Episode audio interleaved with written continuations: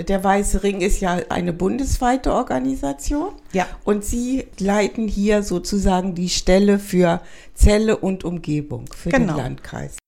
Ja, also wir sind äh, für Opfer von Straftaten da. Das bedeutet, wenn jemand ähm, durch einen Diebstahl ähm, das Portemonnaie gestohlen wurde, wenn jemand durch einen Raub äh, vieles verloren hat oder auch bei Vergewaltigungen, sexuellen Missbrauch.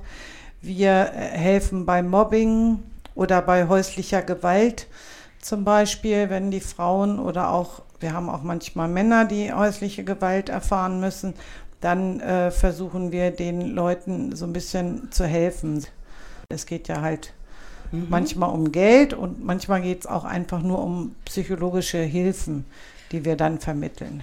Mich hat sehr stark gewundert, dass Sie eben gesagt haben, ja, wenn jemand mal das Portemonnaie gestohlen wird, das ist so was, wo ich dachte, was hat denn der Weiße Ring damit zu tun? Ja, es gibt ja äh, viele äh, Leute, die zum Einkaufen gehen. Gerade bei den älteren Herrschaften hat man das oft, äh, die dann von irgendjemandem angesprochen werden, können Sie mir hier helfen? Und die merken gar nicht, dass in dem Moment deren das Portemonnaie gestohlen wird. Und da haben wir so oft natürlich dann auch Leute, wie wir wissen, ist die Rente bei den, bei vielen Menschen sehr, sehr gering. Und äh, da haben wir sehr oft, dass die Leute sagen, ja, Jetzt habe ich kein Geld mehr zum Einkaufen und das war das letzte Geld in dem Monat. Und das kriegt natürlich auch die Polizei mit, die uns also solche Fälle auch alle melden. Dann kriegen wir einen Anruf oder eine Mail, je nachdem, wie eilig das ist. Und dann setzen wir uns mit den Herrschaften in Verbindung und fahren dahin zu den Opfern. Und äh, eigentlich läuft das dann immer sehr unbürokratisch ab. Wenn das klar ist, dass die bestohlen worden sind, dann kriegen die von uns das Geld wieder, was im Portemonnaie war. Und dann ist die Sache auch für diese Leute erledigt. Das heißt aber auch, dass Sie einen gewissen Etat zur Verfügung haben, den Sie ausgeben können. Ja, wir ähm, haben immer einen einen Etat, wo wir also so eine Soforthilfe auszahlen können. Und äh, wenn die überschritten wird, es gibt ja auch Fälle, wo Menschen mit mehr Geld betrogen werden, das müssen wir natürlich beantragen. In Mainz, in der Hauptstelle, da wird dann ein Antrag ausgefüllt und in der Regel wird das auch bewilligt. Es ist natürlich so, dass äh, das keine Leute sind, die eine dicke Villa haben, aber die Leute kommen auch nicht zu uns, sag ich mal. Es sind immer Menschen, denen das richtig wehtut, was passiert ist, auch durch Einbruch. Ne? Und äh, sie haben das Geld nicht gehabt für eine Versicherung, dass, äh, dass da das übernommen wird und alles. Äh, auch da helfen wir. Natürlich können wir nicht alles ersetzen, aber doch äh, wenigstens, dass die Menschen einen kleinen Lichtblick nochmal haben. Frau Wissig, ich habe das eben schon mit Verwunderung gehört. Sie helfen auch Mobbing-Opfern. Erzählen Sie mal. Ja, da helfen wir, indem wir natürlich äh, versuchen, Wege aufzuzeigen. Nicht? Also es ist nicht immer so, dass wir nur materiell mit Geld oder sonst was helfen, sondern es geht eigentlich auch darum, die Opfer zu unterstützen. Denn kein Opfer soll alleine gelassen werden.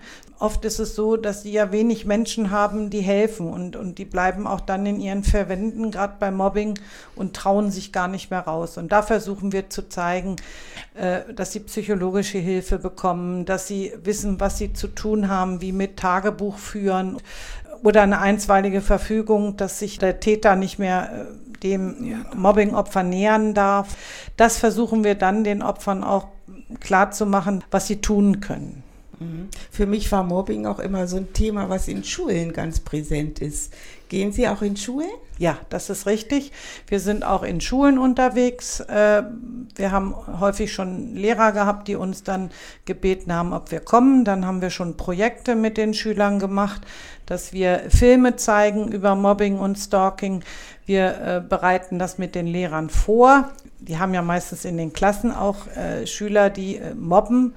Und das wissen wir, das wissen die aber nicht, dass wir es wissen, so dass wir dann auch, äh, äh, wie soll ich sagen, ganz gezielt, ein, diese Schüler, Schülerinnen ansprechen und äh, sie da ganz bewusst aus ihrer Rolle, die sie als Täter haben, hineindringen in eine Rolle als Opfer, um das ganz überraschend mal wahrzunehmen. Genau. Etwas, was sie ja in ihrem ganzen Leben, in ihrer ganzen Schulzeit noch nie gewohnt waren. Das heißt so in Form von Rollenspielen, oder? Richtig, das fiel mir nicht ein. Ja. Also Rollenspiele machen, um dann Ja. äh, zu zeigen, äh, wenn ich jetzt mal Opfer bin, wie, wie fühlt sich ein Opfer in der Rolle? Und da finden wir, da gibt es erstaunliche äh, Sachen, denn dass die Schüler hinterher sagen, ich habe nicht gewusst, was ich da tue. Und das finden wir schon toll, wenn wir das erreichen, dass ein Schüler dann sagt, nee, ich finde das nicht gut, was ich gemacht habe. Und dann haben wir schon unsere Sache ganz gut hingekriegt, glaube ich. Es gibt ja auch noch andere Opfer, die Sie betreuen. Ja, das sind die Vergewaltigungsopfer. Da haben wir vor zwei Jahren mit ins Leben gerufen, dass mittlerweile auch am AKH es äh, pro Beweis gibt. Das heißt so, hier sind Ärzte ausgebildet, die das machen. Und zwar geht es darum, wenn jemand vergewaltigt wurde, aber nicht bereit ist, Anzeige zu erstatten. Und da ist es ja oft so, dass die äh, DNA und so nicht gesichert werden konnte. Das ist jetzt anders. Es gibt, Sie können ins AKH gehen, da werden Sie über pro Beweis, werden die Beweise äh, festgestellt und eingelagert und zwar für drei Jahre und das Opfer kann sich also bis zu drei Jahren entscheiden, dann noch Anzeige zu erstatten.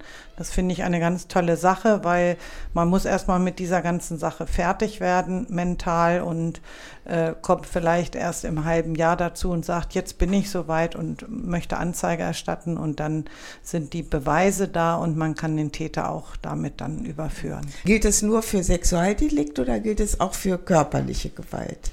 Gilt Nein. nur für Sexualdelikte. Nur für Sexualdelikt. Körperliche Gewalt, wenn man da Beweise sichern möchte, Wenn jemand sagt, ich weiß noch nicht, ob ich die Anzeige erstatten will, kann er sich durch Freunde, Bekannte, Angehörige fotografieren lassen, um das festzustellen. Ah, ja. Erst einmal, das ist ein wichtiges Mer Merkmal immer, diese Fotografie, weil das der, das ganz anders darstellt als ein ärztlicher Bericht. aber zu uns kommen dann halt auch Opfer mal und sagen, ich bin äh, durch häusliche Gewalt misshandelt worden, möchte aber keine Anzeige.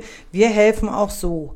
Also wir haben eine Schweigepflicht und wir würden das auch nie weitergeben, wenn das Opfer es nicht will. Dieses Pro-Beweis haben Sie im runden Tisch erarbeitet. Was ist der runde Tisch? Wer sitzt da? Der runde Tisch besteht aus ganz vielen Institutionen. Da ist der Kinderschutzbund drin, da ist die Erziehungsberatungsstelle drin, da ist die BIS-Stelle, das ist die Beratungs- und Interventionsstelle. Äh, Da sind die Frauenhäuser, Haus der Familie mit äh, vertreten. Da ist der Kinderschutz vertreten, da ist, sind Die Polizei, die Polizei. wir- Staatsanwaltschaft. wir haben die Staatsanwaltschaft, wir haben auch Anwälte dabei. Also es sind ganz, ganz viele Institutionen, die uns beratend zur Seite stehen. Der Weiße Ring lebt ja auch von Spenden. Richtig. Ausschließlich oder? Nein, nicht nur ausschließlich. Wir sind ein Verein, wir haben Mitglieder, wir, wir selbst, wir beide sind Mitglied im Verein und zahlen auch unseren Mitgliedsbeitrag, aber natürlich auch Spenden. Das geht also von einmaligen Spenden oder auch, dass Leute sagen, ich spende mal ein Jahr lang jeden Monat einen besti- bestimmten Betrag. Wir bekommen auch Spenden von, von Gerichten, von Staatsanwaltschaften. Aber natürlich auch äh, leben wir davon, dass wir Leute haben, die den Weißen Ring richtig bekannt machen. Ein Botschafter des Weißen Rings ist Herr Dr. Oetker, der damals, als er selbst Opfer war, vom, sehr viel Hilfe vom Weißen Ring erfahren hat. Die neueste Aktion ist, dass wir äh, die Tatortkommissare aus dem Fernsehen heraus äh, ge- gefunden haben, die sich in Masse für den Weißen Ring zur Verfügung gestellt haben. Da läuft gerade so eine Plakataktion, die auch in diversen Bussen, Linienbussen der Cebus-Linie zu sehen ist, um so auf uns aufmerksam zu machen und die Leute vielleicht dazu auch zu animieren, mal in unsere Richtung etwas zu spenden. Es gibt viele auch, die sagen, ich möchte vielleicht auch zweckgebunden spenden für Zelle, nur was bei, in Zelle passiert. Dann geht das natürlich auch, dass das auf ein Sonderkonto kommt. Und wenn wir dann Projekte machen mit Schulen, Kindergärten, da machen wir ja auch vieles äh, vorbeugend, dann würden wir das Geld dafür verwenden. Frau Wistig, Sie haben noch etwas mitgebracht. Ich habe schon mal so einen Blick darauf geworfen. Eine ganz tolle neue Erfindung. Ja, ein Mitarbeiter des Weißen Rings hat ähm, einen Rollatorkorbabdeckung erfunden, in Anführungsstrichen. Das heißt praktisch Klappe zu, Tasche sicher. Das ist so ein Aufkleber drauf vom Weißen Ring und von da ist die Polizei Nordrhein-Westfalen mit dran beteiligt. Das wird aber bundesweit jetzt vertrieben. Der Weiße Ring wird das anfertigen lassen und äh, wir können das ähm, durch Sponsoren kaufen lassen und äh, damit das an Menschen weitergegeben wird, die da sich das also finanziell auch nicht leisten können.